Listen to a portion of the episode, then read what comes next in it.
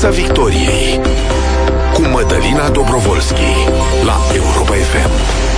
Și vă spun bună seara tuturor din studioul Europa F M. Ne auzim la radio, dar ne și vedem în direct pe Facebook. Partidele din România se pregătesc de meci sau, dacă vreți, mai degrabă de meciuri. Anul viitor aduce toate rundele de alegeri, de la europarlamentare până la alegeri prezidențiale. Cu un an decisiv în față, nu e de mirare că începe fierberea, adică atacurile, reașezările politice, renegocierile și solicitările, și conflictele, și acuzele, și strategiile. Lista este foarte lungă. Despre situația politică, atmosfera din coaliția de guvernare, dar și despre situația economică a României, discutăm în această seară cu vicepremierul României, domnul Kelemen Hunor, președintele U D M R, este alături de noi. Vă spun bună seara! Bună seara! Mulțumim pentru că ați acceptat invitația noastră. Mulțumesc pentru invitație. Introducerea în discuție va fi la fel de abruptă precum este politica din România. Domnule vicepremier, ce se întâmplă cu această rotativă guvernamentală? Multe surse politice vorbesc despre faptul că ba P S D, ba P N L și-ar dori ca U D M R să nu mai facă parte din coaliția de guvernare. Adevărat? Nimeni nu a zis, nici uh, domnul Ciucă, nici domnul Ciolacu, așa ceva n-am auzit de la ei. Am avut și săptămâna trecută discuție în coaliție și, până la urmă, în această rotativă, U D M R-ul nu se regăsește. Deci, uh, ei au semnat în uh, două mii douăzeci și unu uh, P N L și P S D uh, și noi nu am uh, făcut parte din această rotativă, cum nu suntem parte nici în ceea ce privește premierul, nu suntem parte nici în ceea ce privește ministerele. Este o înțelegere între cele două partide, P S D-P N L. Noi știam de această înțelegere, am participat la discuții, dar cum nu ne privește, nu ne privea nici atunci, noi nu am semnat acest acord între cele două partide. Deci, din acest punct de vedere, noi nu facem parte din rotativă, dacă pot să spun așa, și, bineînțeles, ceea ce scrie acolo e foarte simplu până la urmă. Este adevărat că nu prea s-a întâmplat așa ceva în România. Nu este ceva uzual, este ceva uh, mai neobișnuit.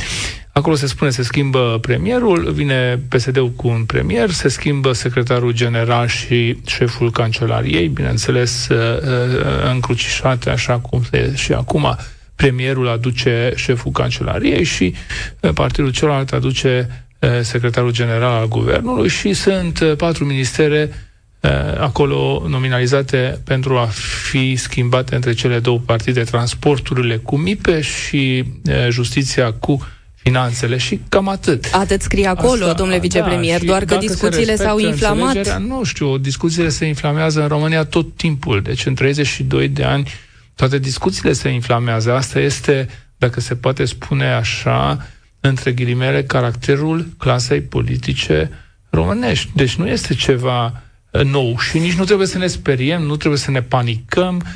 Dar, dacă se respectă acea înțelegere, atunci, în cinci zile, într-o săptămână maxim, se poate ajunge la investirea noului guvern. Și dacă nu se respectă, din ceea ce se aude tot așa pe surse, înțelegem că foarte fierbinte este dorința de a se ajunge la portofoliul dezvoltării. Portofoliul dezvoltării, Ministerul Dezvoltării, nu face parte din nu înțelegere, face. Este la dumneavoastră, la U D M R, deci este ministrul înțelegerii, deși eu nu vreau să mă bag acolo unde nu uh, sunt parte. Deci e foarte departe de mine intenția de a mă afla în treabă doar ca să mă aflu în treabă. E treaba celor de la P S D și P N L. Punct. Deci, din acest punct de vedere, lucrurile sunt extrem de simple. Sigur, ei, dacă între ei vor să mai discute, e treaba lor. Nici acolo nu vreau să uh, mă bag, fiindcă nu mă privește. Deci, din acest punct de vedere, în ceea ce ne privește, lucrurile sunt extrem de simple.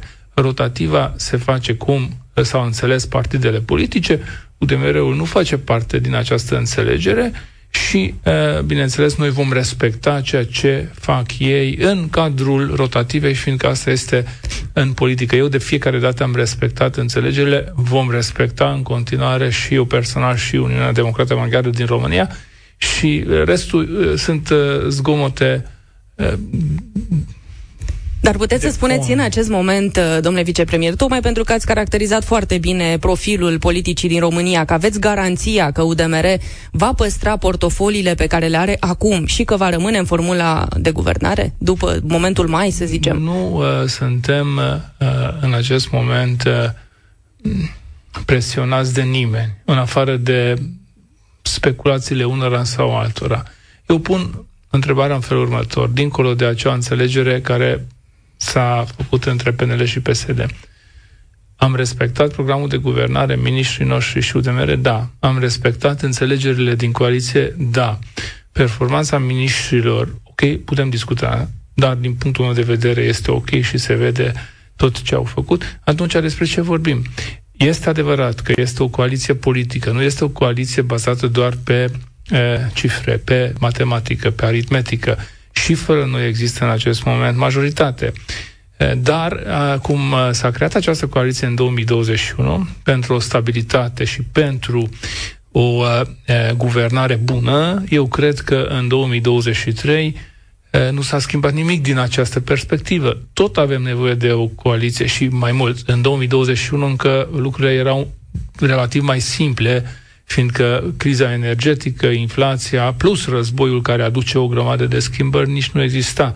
Deci e, nu s-a schimbat nimic. Mai mult, în două mii douăzeci și trei ai nevoie în continuare de o stabilitate și mai mare din punct de vedere politic, dar eu recunosc, la o adică, există majoritate, cel puțin pentru o anumită perioadă de vreme și fără noi. Dar nu am auzit... Deci se poate eu, guvern eu, eu fără discut... U D M R din punct de vedere s-ar matematic. Putut, s-ar fi putut și în două mii douăzeci și unu. Deci nu asta este problema. Dar eu uh, nu mă uh, duc și nu mă arunc după uh, speculații, după unii sau după alții. Eu spun ce discutăm noi în coaliție și până la urmă ce am discutat la nivel de președinți de uh, coaliție. Și încă ceva. Eu cred că pe cetățeni foarte puțin interesează aceste discuții. Pentru cetățeni sunt lucruri mult mai importante decât cum se face rotativa, dacă se face repede, dacă se face mai încet, dacă se schimbă justiția cu finanțe și M I P cu transporturile. Pentru cetățeni lucrurile sunt mai importante. Avem probleme, guvernul este în stare sau nu este în stare să le rezolve aceste probleme.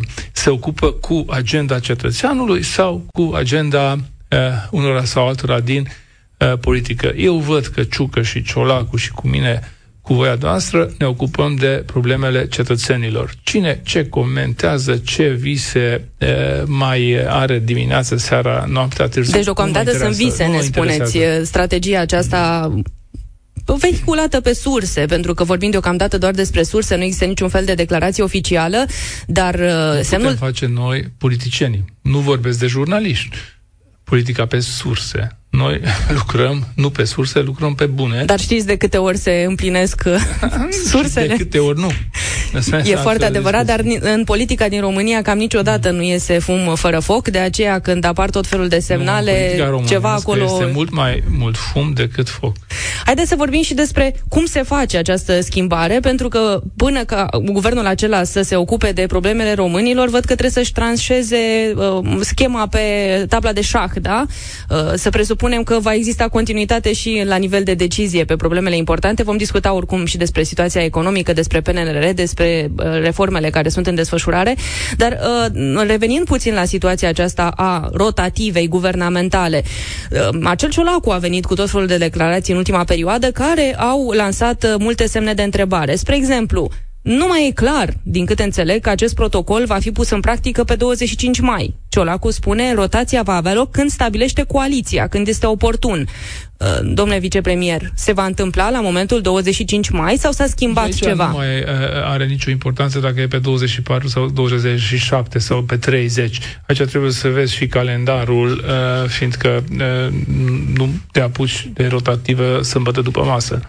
Bine, aici dar, e vorba de mutarea momentului politic undeva mai aproape de alegeri, important poate. Este că în perioada mai, sfârșit de mai, a doua jumătate a lunii mai, se va întâmpla, fiindcă așa scrie acolo, în douăzeci și cinci douăzeci și șase mai, nu mai știu când au semnat, că, ce, ce era trecut acolo în protocol, dar chiar nu e vorba de două zile în plus sau în... Deci rămâne luna mai. Procedural e foarte simplă treaba.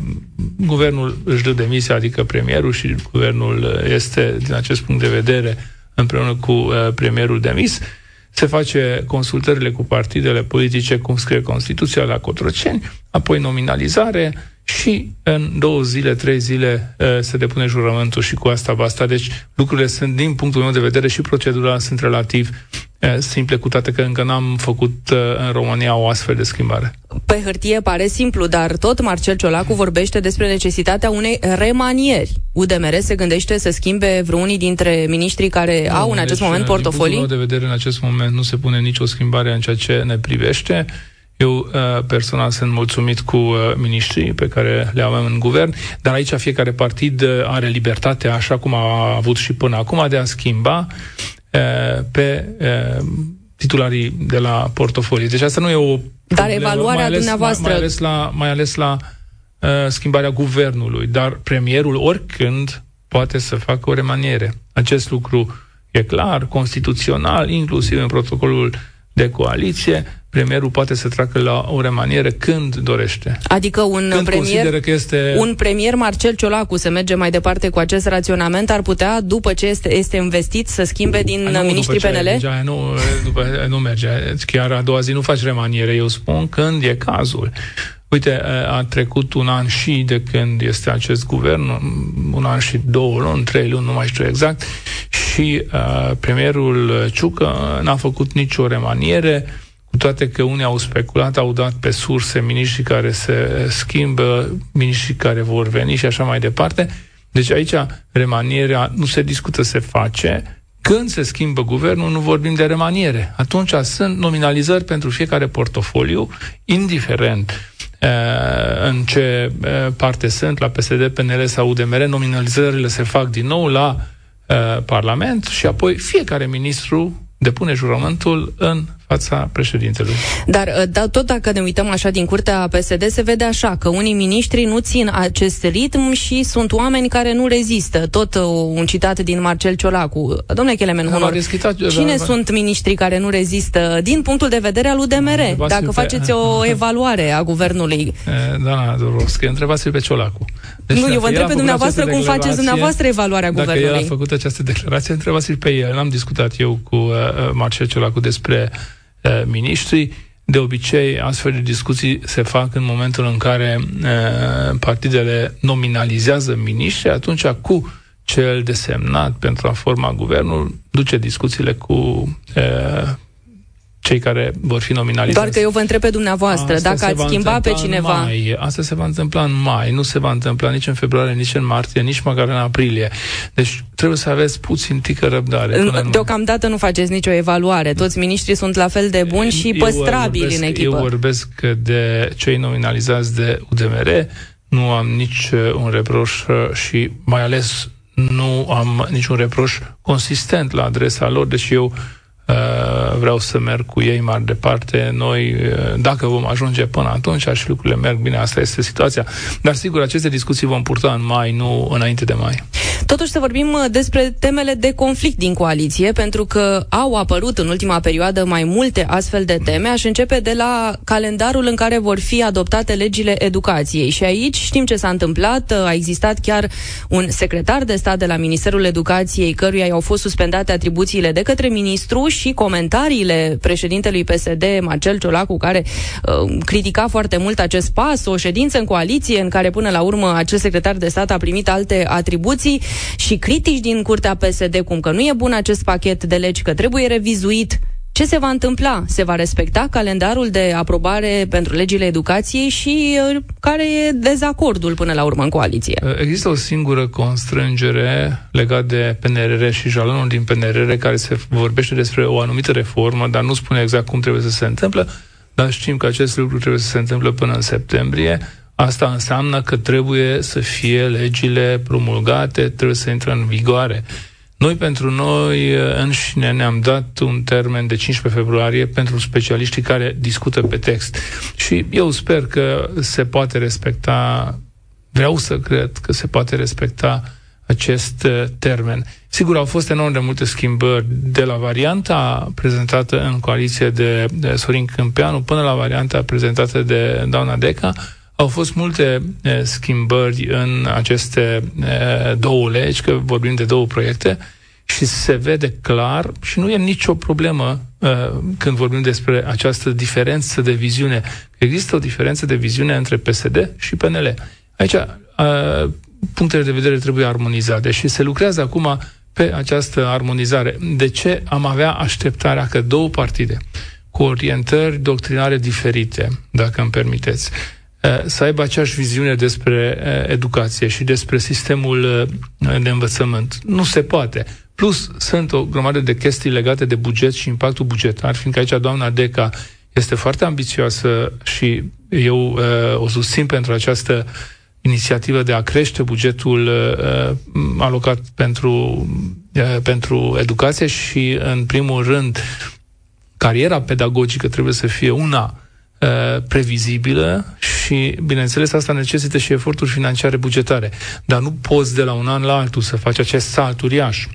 Deci, din acest punct de vedere, um, sunt discuții, dar uh, eu cred că uh, lucrurile merg în direcția bună. În direcția respectării calendarului, în direcția modificării, așa cum își dorește P S D-ul? Nu știu cum își dorește P S D-ul, fiindcă nu am intrat în uh, detalii în coaliție. Specialiștii fac acest lucru. Eu știu că noi am discutat uh, mult cu uh, specialiștii de la minister și inclusiv cu doamna ministru, cum am făcut și cu Sorin Câmpeanu. Mai sunt lucruri care trebuie rezolvate, uh, dar eu nu văd în acest moment uh, motive de panică pentru uh, aceste două proiecte de legi. O fi cincisprezece februarie, nouăsprezece februarie, paisprezece februarie, din acest punct de vedere nu contează. Noi știm care este deadline-ul din perspectiva P N R R-ului și acest termen va fi respectat. Mai e un subiect pe care s-au încins spiritele în ultima săptămână, cel puțin, conflict în coaliție, îl numim noi, P S D, care dorește taxarea marilor companii cu unu la sută din cifra de afaceri și P N L, care a spus răspicat și ultima declarație este chiar a președintelui Senatului, Alina Gorghiu, P N L spune nu taxi, taxe pe marile companii propusă de P S D. România are nevoie de stabilitate și predictibilitate. Vorbesc cei de la P N L de faptul că această taxă va duce la creșterea prețurilor. U D M R merge spre varianta P N L sau spre varianta P S D? Haideți să ne întoarcem încă uh, în uh, un minut la legile educației. Deci, probabil, această discuție vizează tot sistemul și este o discuție dificilă. Din punctul meu de vedere, important este copilul. Dacă noi reușim să facem un sistem în centrul căruia va fi copilul, am făcut un lucru bun și dacă reducem presiunea uh, de pe copii, fiindcă acum sunt extrem, extrem de încărcați. Asta este ideea uh, principală. Uh, fiindcă până la urmă vorbim de viitor și dacă nu reușim să rezolvăm, atunci greșim. Cu uh, taxa de solidaritate. Iarăși este o viziune diferită de la un partid la altul. Eu în două mii douăzeci, două mii douăzeci și unu, dacă nu mă înșel, propuneam o taxă de solidaritate pentru doi ani de zile. Noi atunci am făcut un calcul uh, și asta ar fi însemnat undeva în jur de unu virgulă patru - unu virgulă cinci miliarde de euro, dar nu pentru toate companiile, ci pentru acele companii care în pandemie au făcut un profit uh, mai mare decât era uh, programat în bugetul lor cu un an înainte, fiindcă trebuie să faci o comparație și aceste companii, bineînțeles, fac niște previziuni și poți să știi care era previziunea lor și unde au ajuns. Atunci eu am spus că da, trebuie să vedem o, dacă reușim să introducem o taxă de solidaritate pentru o perioadă de doi ani de zile. Deci nu este ceva nou. Se mai uh, practică pe aici, pe acolo, în Europa, în mai multe locuri, dar temporar. Nu este ceva care uh, merge pe termen mediu, pe termen lung. Sigur, se poate discuta uh, în continuare, nu a fost prezentată în coaliție o variantă de lucru, doar ideea a fost lansată. Trebuie să vedem uh, ce companii vor fi uh, atinși și uh, pe ce perioadă. Fiindcă eu spun, dacă ai reușit să faci un profit, un extra profit, sigur, specialiștii vin și spun, dar ce înseamnă extra profit? Fiindcă în capitalism scopul este să faci profit. Ok, dar aici tu știi ce previziune ai avut și unde ai ajuns.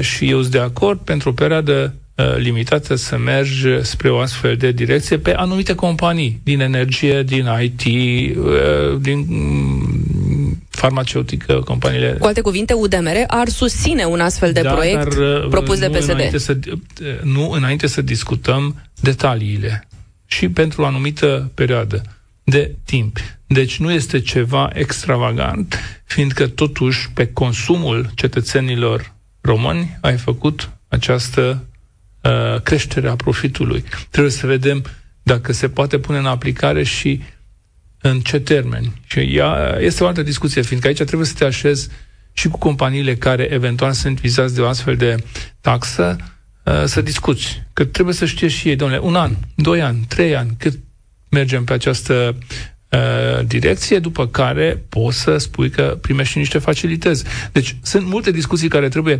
purtate și trebuie uh, purtate, dacă se poate, cu argumente, nu așa că da, domnule, e minunat, sau nu, domnule, respingem uh, din stat. Așa cum fac P N L și P S D, înțelegem acum? Nu, unii au lansat o temă și alții s-au așezat pe partea opusă. Nici în două mii douăzeci și unu au fost de acord peneliștii. Peneliștii nu spun un lucru nou. Ei și atunci au zis nu. Și eu am rămas cu propunerea, am pus propunerea în sertar și am mers mai departe. Am spus, bă, dacă nu vreți, asta este viața, nu e nicio supărare. Deci nu ne supărăm unii pe alții, că unii au o propunere, peneliștii probabil că au alte propuneri.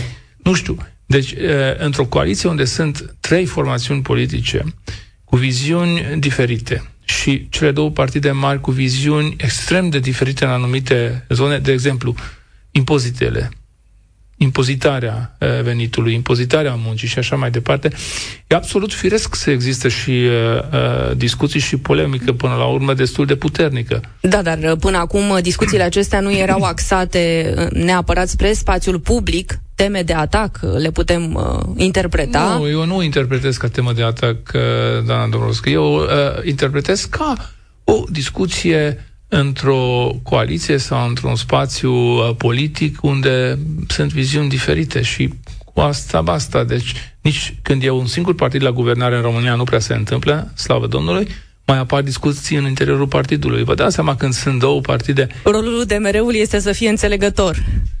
Eu sunt înțelegător, tot timpul am fost înțelegător până la un anumit uh, punct și uh, colegii mei din P S D, din P N L sau foștii noștri colegi din alte coaliții, la fel. Deci este absolut firesc. Bun, în dar... România au existat coaliții, treizeci și doi, inclusiv în perioada lui Văcăroia a fost o coaliție. Uh, au existat uh, coaliții și vor exista coaliții politice în continuare. Cultura politică românească s-a dezvoltat mult din anii nouăzeci, din acest punct de vedere cel puțin. Și uh, uh, va avea încă de... crescut și de dezvoltat. Pe de altă și parte, după două mii douăzeci și patru vom avea coaliție. A, așa este, dar pe de altă parte, gândindu-ne la funcționabilitatea acestui proiect politic pe termen lung, până la urmă e o coaliție cu partide, cu viziuni diferite, dar decizia trebuie să fie una și atunci cine va avea câștig de cauză? Cineva care propune o supraimpozitare sau cineva care spune nu, această suprave- supraimpozitare este împotriva vom doctrinei vedea, noastre politice? E mult prea devreme să spunem cine va avea de câștigat. Sunt anumite teme unde câștigă unii, sunt anumite subiecte unde câștigă alții. Vom ajunge la un compromis. De fiecare dată am ajuns la un compromis, fiindcă eu pot să vă spun un singur lucru. Fiecare dintre noi, Ciolacu, Ciucă, subsemnatul, suntem preocupați de a găsi soluții. Dar poate că mijloacele pentru a ajunge la același deziderat sunt diferite. Mijloacele politice, fiscale, eventual monetare, dacă vreți, dar nimeni nu dorește să nu ajungă la acel deziderat despre care noi vorbim, o țară dezvoltată, o țară în care se poate trăi și în care se poate proiecta un viitor pentru Sună foarte bine noștri. Și cetățenii, cred că ascultătorii noștri își doresc acest lucru, numai că încrederea în clasa politică este din ce în ce mai mică, așteptarea după Revoluție să se tot întâmple, reforme după reforme după reforme, nu prea s-au întâmplat și vedem lucrul acesta tradus într-o participare din ce în ce mai mică a oamenilor la alegeri, soluții care au lucru, adus multă speranță și care nu au funcționat. Anul trecut România a avut o creștere a G D P-ului de cincizeci de miliarde de euro. Peste prognoză. Ok, putem spune de inflație, putem spune de consum, dar cincizeci de miliarde era uh, G D P-ul României în două mii doi. Sigur, când merge mama mea la, uh, uh, după unt, la cumpărături, nu se uită la G D P. Degeaba spui Uh, unui om că G D P-ul a crescut, vrea să vadă, dar și în același timp cei mai mulți oameni, exact cum ați spus, nu simt creșterea aceasta în buzunar. Un lucru, peste tot, din cauza sau datorită războiului, este o inflație uriașă. Uh, pe uh, piața energetică peste tot uh, avem probleme. Eu zic că România a, și guvernul am luat decizii bune și am început și am reușit să protejăm pe cei vulnerabili, în primul rând, după aceea economia și locurile de muncă, și dacă ne uităm și ne comparăm cu alții, nu am făcut mai prost treaba uh, și chiar am făcut mai bine decât unii uh, din uh, Uniunea Europeană. Și noi, de exemplu, pe prețurile energiei, deja până în două mii douăzeci și cinci avem uh, măsurile luate și avem și acoperire bugetară. Putem susține aceste, aceste măsuri. Și este un lucru foarte important, fiindcă asta trebuie să faci ca guvern. Trebuie să fie în slujba... Din nou, haideți să vorbim foarte aplicat pe proiecte și aș merge acum spre legea salarizării, o prioritate a coaliției în această sesiune parlamentară. E și un termen asumat acolo prin P N R R, e vorba de treizeci și unu martie, adică se apropie foarte repede acest termen și aveți și punctul de vedere al celor cinci mari confederații sindicale, care acuză că e cam multă secretomanie la mijloc, că nu au fost consultate, poate chiar amenințare cu grevă din zona aceasta. Ce se întâmplă cu legea salarizării? Și așteptăm uh, proiectul de la Ministerul Muncii și în momentul în care vom avea un proiect vom discuta. Problema uh, salarizării în acest moment e una uh, destul de um, ciudată. Legea actuală, care a fost o lege echilibrată, zic eu, și a fost construită pe o bază uh, sănătoasă, nu a fost uh, respectată în totalitate, fiindcă din două mii nouăsprezece tot se amână uh, punerea în aplicare, mai puțin în sănătate și în învățământ. Deja au apărut dezechilibre. Trebuie să uh, reechilibrăm zona bugetară și sunt convins că mari schimbări față de ceea ce am avut până acum nu trebuie să facem, doar că trebuie să uh, respectăm ceea ce stabilim. În două mii nouăsprezece este adevărat, a venit cu uh, pandemia, au venit alte probleme și au fost uh, salariile înghețate, mai puțin în câteva zone, dar eu cred că aici nici secretomanie nu există și nici schimbări radicale nu vor fi. Important este să existe această uh, piramidă și să fie sustenabilă pe termen lung. Piața Victoriei cu Mădălina Dobrovolschi la Europa F M. Și invitatul meu în această seară este vicepremierul României, președintele U D M R, Kelemen Hunor. Domnule vicepremier, haideți să mergem spre o altă problemă, tot așa cu termen clar de respectat, și anume ce se întâmplă cu jaloanele acelea, ce trebuie să respectăm pentru a primi banii din acest mare pachet. Știm că, teoretic, în joc sunt douăzeci și nouă de miliarde de euro pe care țara noastră le-ar putea obține până în două mii douăzeci și șase, însă sunt și ținte care nu au fost uh, atinse, sunt întârzieri. Înțelegem că la Bruxelles deja se discută despre posibilitatea extinderii uh, acestor termene și că nu suntem singura țară cu o astfel de problemă, care e de fapt uh, realitatea. Avem mai multe chestiuni pe care trebuie să le bifăm, legea salarizării, vom discuta și despre pensiile speciale, dar credeți că putem să ne încadrăm în termen sau deja discuțiile sunt avansate pentru prelungirea lui? Eu foarte puține puncte văd acolo unde noi uh, am fi în întârziere și nu am reușit să recuperăm uh, această întârziere. Deci noi trebuie să depunem pe treizeci martie uh, cererea pentru plata a treia și cam uh, șaizeci și cinci și aproape șaptezeci la sută din jaloane sunt rezolvate. Unele uh, așteaptă votul în Parlament, dezbatere în Parlament. Deci eu aici nu văd o întârziere, dar problema cea mai mare va fi în, spre sfârșitul anului două mii douăzeci și trei și două mii douăzeci și patru, nu numai pentru noi, ci pentru toate statele membre. Da, este adevărat, există discuții la nivelul Comisiei, nu numai pentru România, că nu se face o excepție pentru România, ci pentru mai multe state. Au solicitat multe state membre o rediscuție a anumitor termene și jaloane, mai ales pe granturi și mai puțin pe împrumut. Deci, din acest punct de vedere, s-ar putea să avem o rediscutare a termenelor și este absolut normal, fiindcă când au fost semnate, când au fost negociate aceste termene, jaloane și așa mai departe, reforme, eram înainte de război, înainte de inflația de război și de criza energetică și lucrurile s-au schimbat destul de mult și, de exemplu, anumite ținte din zona de trecere la energie verde nu pot fi respectate, nu numai la noi, nici la nemți nu pot fi respectate nici la polonezi, nici la alte state, fiindcă, pur și simplu, din nevoia de a avea energie electrică, foarte multe centrale termice bazate pe cărbun au fost puse în uh, funcțiune și vor fi menținute în funcțiune cel puțin uh, trei patru ani și dacă nu vor funcționa permanent, că nu funcționează permanent, vor fi momente când trebuie să uh, dai drumul la aceste centrale. Și am spus doar un singur exemplu. Deci eu nu pot să vă spun că se va ajunge la un acord privind prelungirea termenelor, dar există o astfel de discuție. Noi, în acest moment, suntem într-o poziție bună, că am depus cererea de plată, plata a doua, am primit avansul de treisprezece la sută și au fost semnate enorm de multe contracte. Acum urmează licitațiile. Și aici trebuie să vedem cum reușim să respectăm noi termenele din acord, fiindcă contractele de finanțare au fost, multe, multe contracte de finanțare au fost semnate. Nu avem o problemă de a semna contractele de finanțare, mai ales pe, la Ministerul Dezvoltării, la transporturi au mers foarte bine, în zona Ministerul Mediului au început proiecte să mari meargă. De infrastructură. La digitizare, da. Lucrurile au luat o viteză considerabilă. Deci, din acest punct de vedere, eu nu văd o problemă acum și nu văd o problemă în prima jumătate a anului două mii douăzeci și trei, după care, sigur, lucrurile se vor uh, complica dacă nu reușim să mergem cu licitațiile într-un ritm mare. De foarte multe ori spun oamenii că, doamne, nu, nu sunt foarte mulți bani pe piață în acest moment.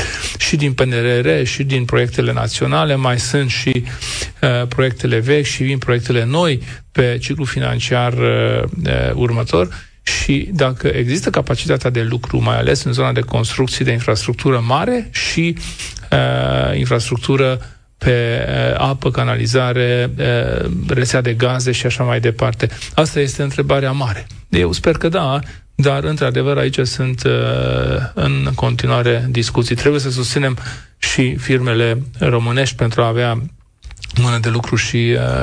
Uh... Din nou, o problemă foarte mare cu mâna de lucru, un subiect aparte și uh, demn de o discuție foarte lungă, dar uh, rămânând puțin în zona P N R R și jaloane care ar putea să se transforme în zona aceea de linie roșie, ceea ce înseamnă pericol de suspendare a acestor fonduri, vreau să vorbim puțin despre pensiile speciale. E un proiect care devine așa, nu știu cum să spun, moștenire de familie, de la un partid la altul, de la guvernare la guvernare, tot timpul sub promisiuni că se rezolvă această problemă și ultimele promisiuni ținteau chiar finalul anului, s-a terminat, da, anul două mii douăzeci și doi. Proiectul, s-a și întâmplat, da, asta pentru trecerea pe contributivitate, că de fapt aici este cheia problemei. Care este planul coaliției? Se rezolvă în sfârșit este un proiect proiectul? În Parlament și se va vota acel proiect. Pentru acest proiect există o majoritate. Eu personal aveam și poate știți, poate nu, o altă abordare. Eu anul trecut am vrut să luăm, am vrut în două mii douăzeci și unu prima dată, dar n-am avut uh, susținere de la uh, capăt tot ce înseamnă pensii de serviciu, că nu sunt speciale. Și eu am spus că trebuie să discutăm un principiu. În primul rând trebuie discutat dacă România, pentru cei care se află în serviciu public și au interdicții, că aici vorbim de interdicții, de incompatibilități, dorește să dea uh, câteva puncte în plus când ies la pensie sau nu. Dacă da, atunci trebuie stabilit ce interdicții sunt, ce incompatibilități sunt pentru cei care se află în serviciu public. Așa fac toate țările și marea majoritate a țărilor pentru acele categorii care se află în serviciu public și au interdicții, incompatibilități, când ies la pensie, dau un punct în plus, două puncte, trei puncte și așa mai departe, dar mai este încă un principiu. Nu poți să ai pensia mai mare decât salariul, asta este clar. Ceea ce în România în acest moment se întâmplă în multe cazuri, da? Mai ales în anumite categorii. Eu nu vreau să uh, generalizez, fiindcă aici toată lumea știe că vorbim de magistrați și vorbim de uh, anumite zone, nu uh, toate sunt în această categorie. Da, uh, și nu poți să beneficiezi de, acest, uh, de această pensie până când nu îndeplinești vârsta de pensionare de șaizeci și cinci de ani. Poți să ieși la pensie, fiindcă se întâmplă și, peste, și în alte țări să, să, să fie o posibilitate de pensionare anticipată, dar o fracție, din, o fracție, o fracție nu primești. Sau de primești se va regla, în sfârșit, spuneți uh, subiectul acesta? Mea, uh, să luăm uh, toate pensiile de serviciu, indiferent uh, despre ce categorie vorbim, de la magistrați până la politicieni, și în funcție de incompatibilitate să stabilim anumite uh, uh, zone până unde se poate merge. Dar uh, până la urmă se poate rezolva și așa cum am propus în guvern, să vedem votul în Parlament și, bineînțeles, după aceea decizia Curții Constituționale. Sunt convins că legea va fi atacată la Curtea Constituțională, dar vom respecta termenul din, din uh, P N R R. Haideți să vorbim puțin și despre apropierea alegerilor. Spuneam la începutul acestui dialog, anul viitor este anul decisiv cu tot soiul de alegeri, de la europarlamentare până la prezidențiale. Se vorbește despre posibilitatea comasării alegerilor, o idee lansată de Partidul Național Liberal și nu prea pe placul P S D, din câte văd reacțiile de acolo. U D M R și-ar dori comasarea alegerilor? Eu uh, am mai spus și spun încă o dată, se poate discuta despre orice, dar trebuie să vezi dacă e posibil constituțional. În acest moment, constituțional nu este posibil, fiindcă tu poți să prelungești mandatul autorităților locale în anumite situații, dar nu poți așa că vrei tu. Noi nu avem în acest moment situația în care se poate prelungi prin lege oricum mandatul aleșilor. Nu poți să scurtezi mandatul Parlamentului. Scrie în Constituție cam cât e. După aceea scrie, după alegeri, în cât timp trebuie să convoci nou Parlament. Mai scrie acolo în cât timp trebuie înființată autoritatea locală sau Consiliul Local, mă rog, să depună și ei jurământul. Nu se potrivesc. Deci, din acest punct de vedere, se poate visa la comasarea alegerilor, dar din punct de vedere constituțional, din punct de vedere tehnic, trebuie să găsești o soluție. Eu nu mai vorbesc de recomandarea Comisiei de la Veneția, nu mai vorbesc de recomandarea uh, Comisiei și despre deciziile Curții Constituționale la un anumit moment. Nu e bine care să erau împotriva ideii, da, de și comasarea alegerilor. Principiu, sunt alegeri tipuri de alegeri foarte diferite. Dacă tu le-ai comasat parlamentarele cu locale, nu mai știi pentru cine votezi.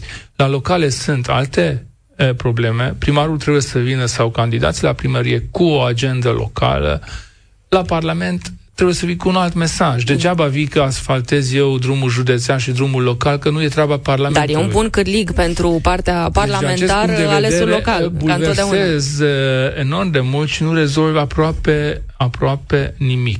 La ce candidat să ne așteptăm la alegerile prezidențiale? Kelemen Hunor, candidat? Nu, eu am spus, am candidat de trei ori, am făcut uh, treaba pe care trebuia să o fac, dar nu am nici ambiția și nici nu mă interesează. O să avem un candidat, probabil, în funcție de evoluția uh, politică până atunci, dar eu personal nu voi uh, candida, că am candidat destul. De trei ori, nu? Da, aș putea să fac din nou, dar la noi știți cum e. Noi punem un candidat de fiecare dată, din nouăzeci și șase, dar știm că nu vom intra în turul doi. Deci la, eu am făcut ultima dată o campanie extrem de relaxată și un pic diferită față de ceilalți, fiindcă nu aveam nimic de pierdut.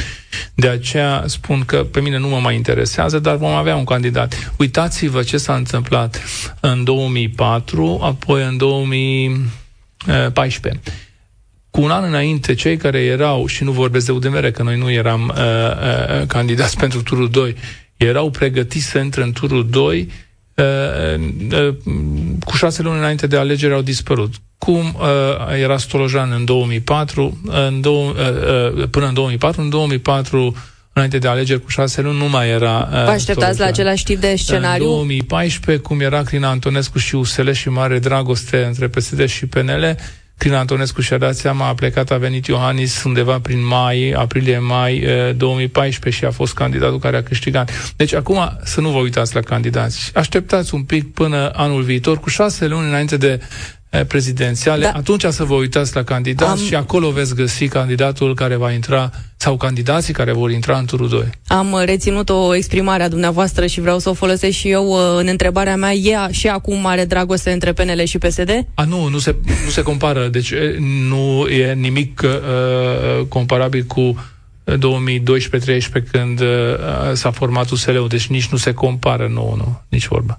Da, e sau nu e? Este o înțelegere foarte bună între cei doi președinți și este foarte bine că e așa, fiindcă așa trebuie să funcționeze o coaliție. Mulțumesc foarte mult, domnule Kelemen Hunor, pentru acest interviu. Le mulțumesc și ascultătorilor pentru că au fost alături de noi. Alexandra Gavrilă urmează Starea de Bine. Ne revedem și ne reauzim săptămâna viitoare. Piața Victoriei cu Mădălina Dobrovolschi la Europa F M.